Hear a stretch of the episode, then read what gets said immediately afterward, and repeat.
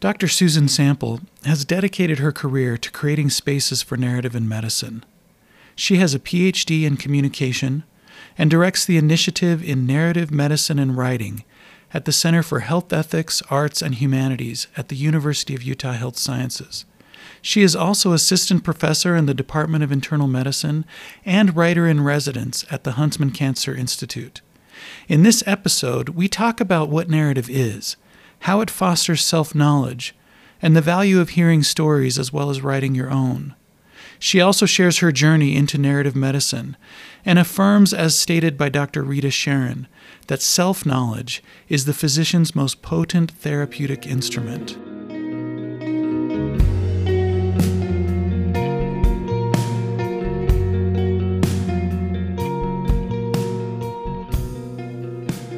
Okay, Dr. Susan Sample, I'm so glad you're here and, and that we can talk today for the Real MD podcast. Just to start off, if you could introduce yourself and talk about the work you do and kind of your role within the medical school. I'm a faculty member in the Department of Internal Medicine.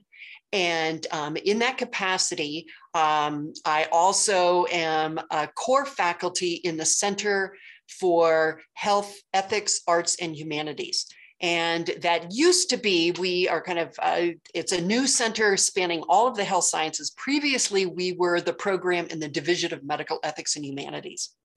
Um, and at the center, I have started something new this year called the Initiative in Narrative, Medicine, and Health. And I'm directing that. And one of the reasons for that is that over the time I've been here, there is increasing interest in narrative um, how that applies to medicine, how it applies to health, um, how it can be a, a, a tool for um, medical students, residents, physicians, and patients.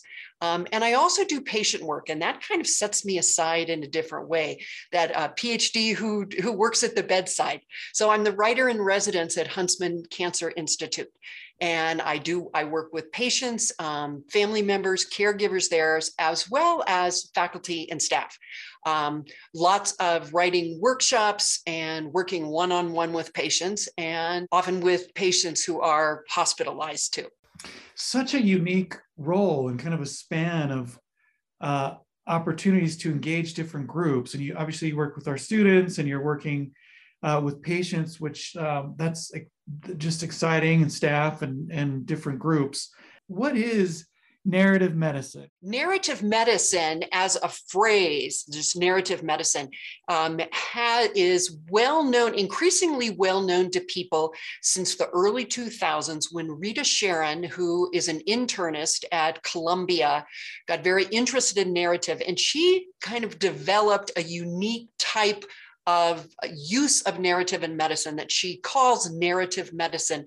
And that's where you use narrative which are stories, and the complement, which is reflective writing, as a clinical tool.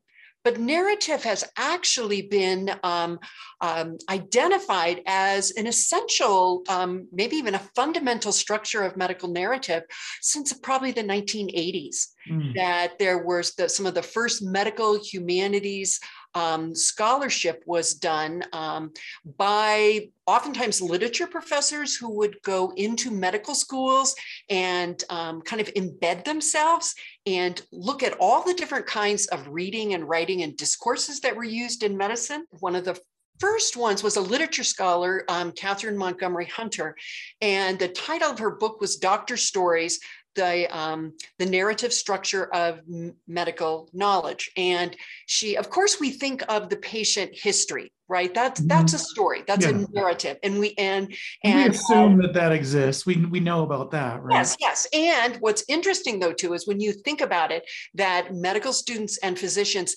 take a patient history. Mm-hmm. so what happens? You take that patient story and it becomes trans that it's translated into medicalese medical language. It's pathologized and it needs to be in order to come up with some kind of a diagnosis, a treatment, a prognosis. You know, that that's patients want that and need that. But increasingly people started looking at the different ways that narrative were used. That's just one example there too.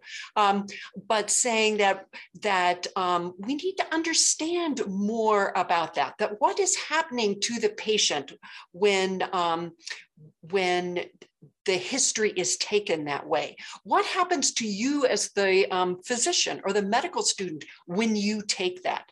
Um, can you remain the individual, the, the professional that you are?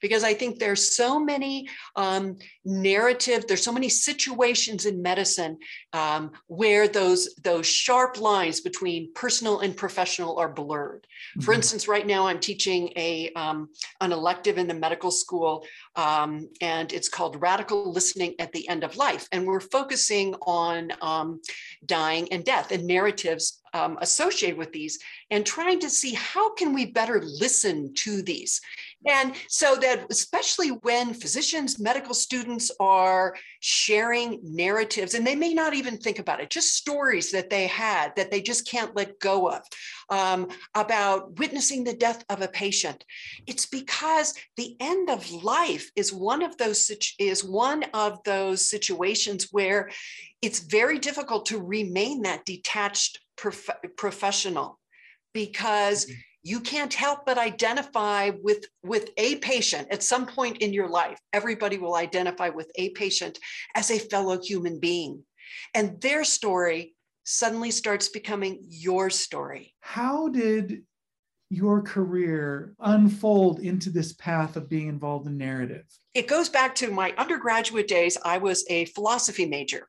Mm-hmm. And um, and I was very interested, I'd always been interested in um, um, theories of selfhood and um, and our identity. And how we relate to others and how we relate to the world. And, and phenomenology was kind of a good fit there. And so I was very interested in that. Um, and those are where you ask some of those bigger, those bigger questions. Um, at the same time, uh, I've always um, loved to write. And so, if you wanted to be a writer, um, that the advice uh, many years ago was be a reporter. Mm-hmm. And when you graduate with a degree in philosophy, you know, there aren't a lot of openings. So, but I fortunately was able to um, get on as a reporter at a small daily newspaper in northern um, Idaho, where the University of Idaho is located.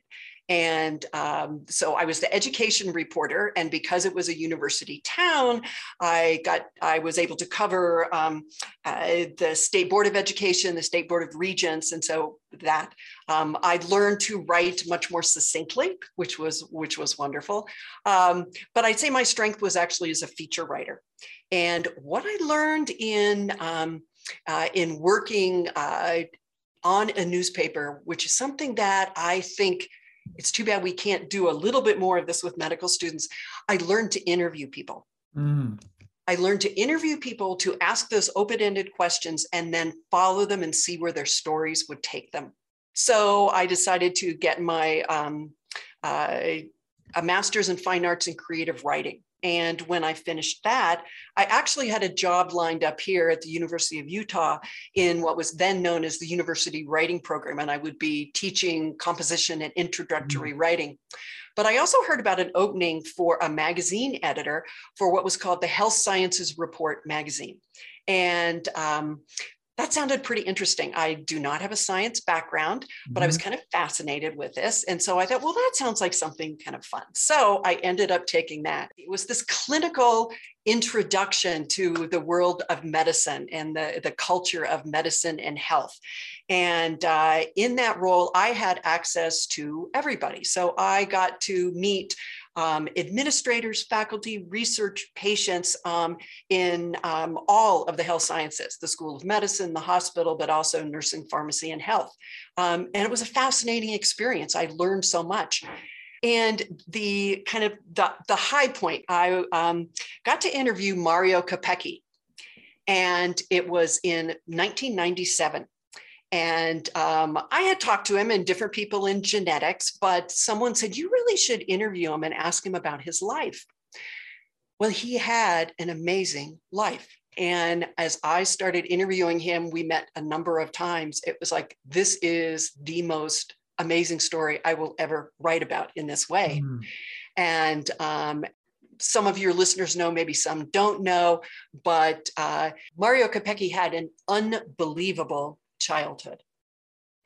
That during World War II, his mother had been very, he was um, living in Italy. His mother was American. She had been very active and uh, had to uh, leave. And so she left him with some people that she knew. He ended up leaving there. Um, I think they ran out of money, as I recall, and he was homeless on the streets of Italy for years um, and survived along with a gang of other boys on the streets. Eventually, he ended up in a hospital. And when the war ended, amazingly, his mother found him. And they returned to the United States and he uh, moved in with his aunt and uncle, who were Quakers. And uh, he had to learn English and went to school and then went went on and had a career that most of us know. And um, it was just an amazing story. Uh, and i was the first one he had actually told it to. And um, so we were able to publish that. 10 years later he won the nobel prize for gene targeting. And of course the science you know is the prize but everyone was so interested in his story as well so at the same time that was going on, I had, uh, I am a creative writer and I eventually switched over to poetry um, because poetry gave me a chance to ask some of those bigger questions that I was interested in. And I was given a chance by the Utah Arts Council to work uh, with, to offer poetry workshops to teenagers, marginalized teenagers outside traditional school settings. Mm. So I immediately thought of teenage patients, patients, adolescent patients. And I remember a good friend of mine who at the time was the renal um, social worker, pediatric social worker, and she said how when they were building Huntsman Cancer Institute um, and this big, beautiful building, that these kids who were on dialysis in the basement of a building that was torn down for the rehab building, it was the old Dumke building. And they wrote a letter to Mr. Huntsman saying, We'd really like a building too. So my friend helped me set this up, and I offered poetry workshops to teenagers who'd survived kidney as well as heart um, and liver transplants. And I ended up doing that for about 10 years or so. Oh, wow. And so the combination there, and, and at the time, through that, I then started working for medical ethics and humanities at the medical school. Um, uh, through the working with the physicians literature and medicine program, and then eventually offering um, the reflective writing class for medical students. And I kept thinking about the reasons why these teenagers were writing, um, why medical students were in, interest, interested in writing, and thinking about physicians. And I thought they're writing for very different reasons that. Um, that those in creative writing programs and fine arts are, are writing, very different from uh-huh. what I had um, I'd been kind of schooled in. And so that's what I wanted to know more about that. What are the reasons, do you think, as you've explored that? I think it's because um, for patients, when they get a diagnosis for a serious illness, especially a chronic or a terminal illness, that suddenly their life is not what they expected it to be. That before everything in their life, they had the story of their life, all those events that had happened, and they could say, Yes, this is the story of my life. But suddenly they're at a point where the story is reached someplace that they never imagined. Mm. That, you know, we don't think about this. Yes, I'll go to school, I'll get my, my bachelor's degree, I'll go to med school, um, I'll finish my residency, I'll start a clinical practice, and you know, maybe at age 50, if I have to get cancer, that would be a good time to get it. You know, we can't plan those kinds of things. But when it happens, it just, it's this major interruption in our life. It's a major interruption in our life story, in our own personal narrative. Um, and then there's also, as I mentioned, Rita Charon has what she calls narrative medicine as a clinical tool. And this is where um, medical students, um, physicians, um, practitioners of all sorts um, learn to listen for their patients' stories as stories, mm-hmm. to listen who are the characters, what's the plot, what is the what's the patient saying here? And, and what's being left out? That's always really important too. And then from that that the physician will be able to better better uh, provide a diagnosis but also more likely to develop a more compassionate and empathetic relationship with a patient which will then is more likely to encourage patient compliance as well so there's a, a very um, uh, tangible benefit to it. When you were even describing what a patient experiences, it started to have me think a little bit just about what a medical student experiences. They think their life is going to play out a certain way. I'm accepted into medical school. I've done all the pre med stuff. And then I get into medical school, and pretty much as you start medical school, it starts deviating from the concept that they maybe thought it was going to be. And so when you describe the benefits of narrative, I also think immediately, yes, these future physicians will serve patients both in their training and as they as they um, specialize in everything, but also there's a need, real need for processing what's happening on that journey of becoming a medical student. Have you found in your interactions with medical students and when you sort of introduce narrative have you seen them start to process that their own path and their own self-discovery? Yes i have. And here here's an example from um, many many years ago. It was in the um, reflective writing class that that um, i teach. And um, there was a student who uh, would always arrive late and always slide in the class and always apologize. I'm sorry, I'm sorry, I'm sorry, I'm late. Um, and but he was such a kind person and it was just kind of funny and and when i would think of him i would always kind of look at he had these very um, kind of horn rimmed glasses and they they they were just so noticeable against his face because it was a young kind of face and he had those glasses um, and I was kind of intrigued. And one of the assignments that um, I give, a writing prompt, uh, is that I have students um, imagine, and I know at different times there really is a lost and found box in the medical student lounge, but I said, okay, so imagine that now you're a fourth year, and uh, which most of them are, you're getting ready to graduate, and you go in there. What do you find in the lost and found box? And it's always you know there are so many things but this student what this student ended up writing about was his mother's death. So during his second year i think maybe towards the end of the second year his mother had died out of state. And clerkships began and he never had a chance to really process to think about that. But with that but with that writing prompt and with the writing that he then um, produced out of that, he was able to start thinking about this and the meaning of it and realized how important it was for him personally to think about this and and um, and as you said process this. Um, and i think about this that medical students eh, when they are physicians, but even when they're on the um, uh, on the floors now, and they're the ones who have the time to go sit with a patient, that they have sometimes one of the most intimate relationships with a patient.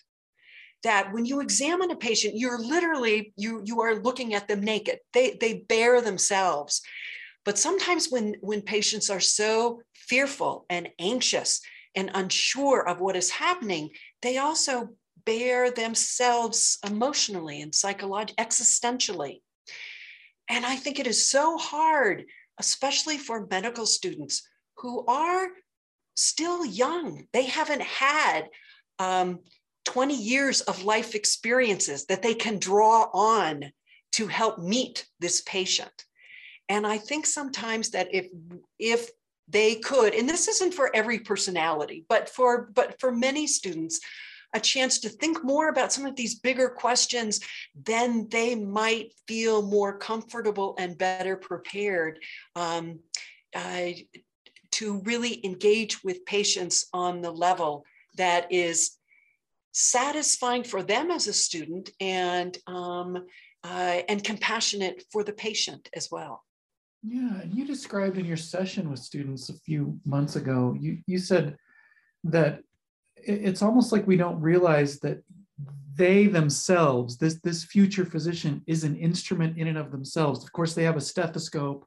Of course, they have actual tools that help them perform their job but the, they are uh, also an instrument. What do you mean by that? What, yes, yes. And I have to say, I have to attribute that to Rita Charon. Okay. He is the one who had said the physician's most important instrument will be yourself. Yes. Because you can take all of these diagnostic tests, you can take the patient history, what they're going to tell you, but you need to put all these together and in a way that is going to be remembering that it's it's it's going to be so complex because you're going to take you have to to keep in mind all of the pathologies the working of the body and and and the physical body but at the same time honoring that person as a human being too yeah. i think that if you think of yourself then um, and that you are in a sense kind of an instrument you can help bridge that that resonates with me as well but i feel that that's a very humanist statement that yes there's all of these complexities around uh, the the specialized physician that they would do that they would know to perform their medical process but there's also this other element of of being a human and showing up in that in that humanist way that informs and and supports that medical intervention too. And I, I, think that that's just a fascinating space to be in. And what it also makes me think about just to sort of tie this together with your previous comments is that we must have an inward processing that that we're dedicated to almost a, a way of sort of engaging that inward journey and that inward processing in order to better serve you know as a physician you yeah. know or as a as a person who works in, with the medical community i just think that there's such a need we don't talk about that inward processing enough. I don't think we i think it's almost like we don't think we have time for that inward process. There's too much external that i must acquire. There's too much demanding me. And and the system does demand so much and i i don't want to brush over that.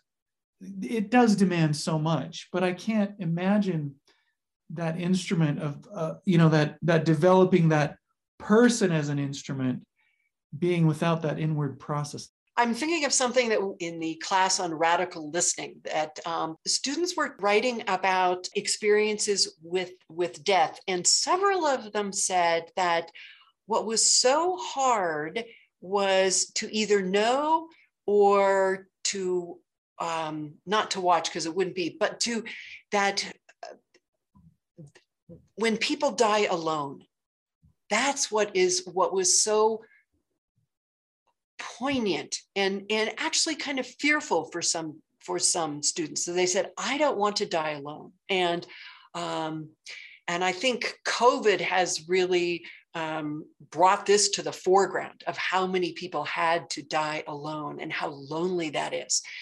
And I think it's not only that we look at the patients and think that is so sad to die alone without anybody around you, without your family um, because we imagine ourselves there then too. Mm-hmm. And I mm-hmm. think when we say that and um, uh, that we are alone too, and I think that if you can have a sense of yourself that it doesn't prevent the loneliness, but maybe buffers it, helps you deal with it maybe just a little bit better because I don't think any of us want to be totally alone. Right. I think about um, that uh, in phenomenology and just that that we are as ourself. We're a being in ourself, um, being in that way. But then we're also being with others and being for others. And then we're also a being in the world. Mm-hmm. So we relate to others and we relate to ourselves, but this is all happening simultaneously. Right. Right? Very complex, yes. Yes, yes, very complex. And, and it is challenging, I think, for the medical students. They have so much to learn that's crammed into those four years. And so how do you find some of the the time for that? Yeah. And I also think, you know, I'm as I feel anxieties about things that are happening, my mind is already working on that. And I'm either leaning into it in a way that allows me to sort of take it in and process it, or I'm avoiding it and having it sort of play over and over as I'm doing other things. And so it, it, maybe this is an oversimplification, but in my mind, it feels like, you know, if I could lean into this a little bit more and tease it out in a narrative format, um, I'm already using energy on it. Can I just can I just do a little more to process it than maybe I've allowed myself? You know, and, and I sometimes start to think of it in that way. How do you suggest that a medical student or someone who is thinking, you know, this narrative thing sounds interesting. How can I get started in that? I think um, we all need to think about the narrative, the reflective writing, um, our self narratives as drafts, as notes, because uh, I think that that medical students they are ambitious they're competitive they're often perfectionists. And uh, so it's like oh that doesn't sound good. I'm not going to do you know so i just I, I always want to stress that you know just think of these as drafts. They're all you know in process. Um, and you can always work and revise something but if you get it outside of you then you have that ability to see it, to revise it, to re envision it. But anyway, some of the, the actual techniques, kind of for short writings, is that um, I said, what about a phrase a day? And you could do it on your phone. You could just send yourself um, a message on a phone. You can do it on a calendar. Um, just a phrase, some word that comes to you during the day. You could do it at the end of the day, and just just that that much. Um, I also said you can buy five year calendars. And um, they're they're small and they have for each date they have spaces for five different years hmm. but they're very small. They only have like three lines. And um, i said that way you could do that phrase for a day just just something you jot down. And then if it's a five year calendar and you're in med school for four years, then by the time you come to the fourth year, you know, you're going to have a record and a journaling. I have loved this conversation so much. And, and I, I have one other question, and that is what do you hope all this narrative work does?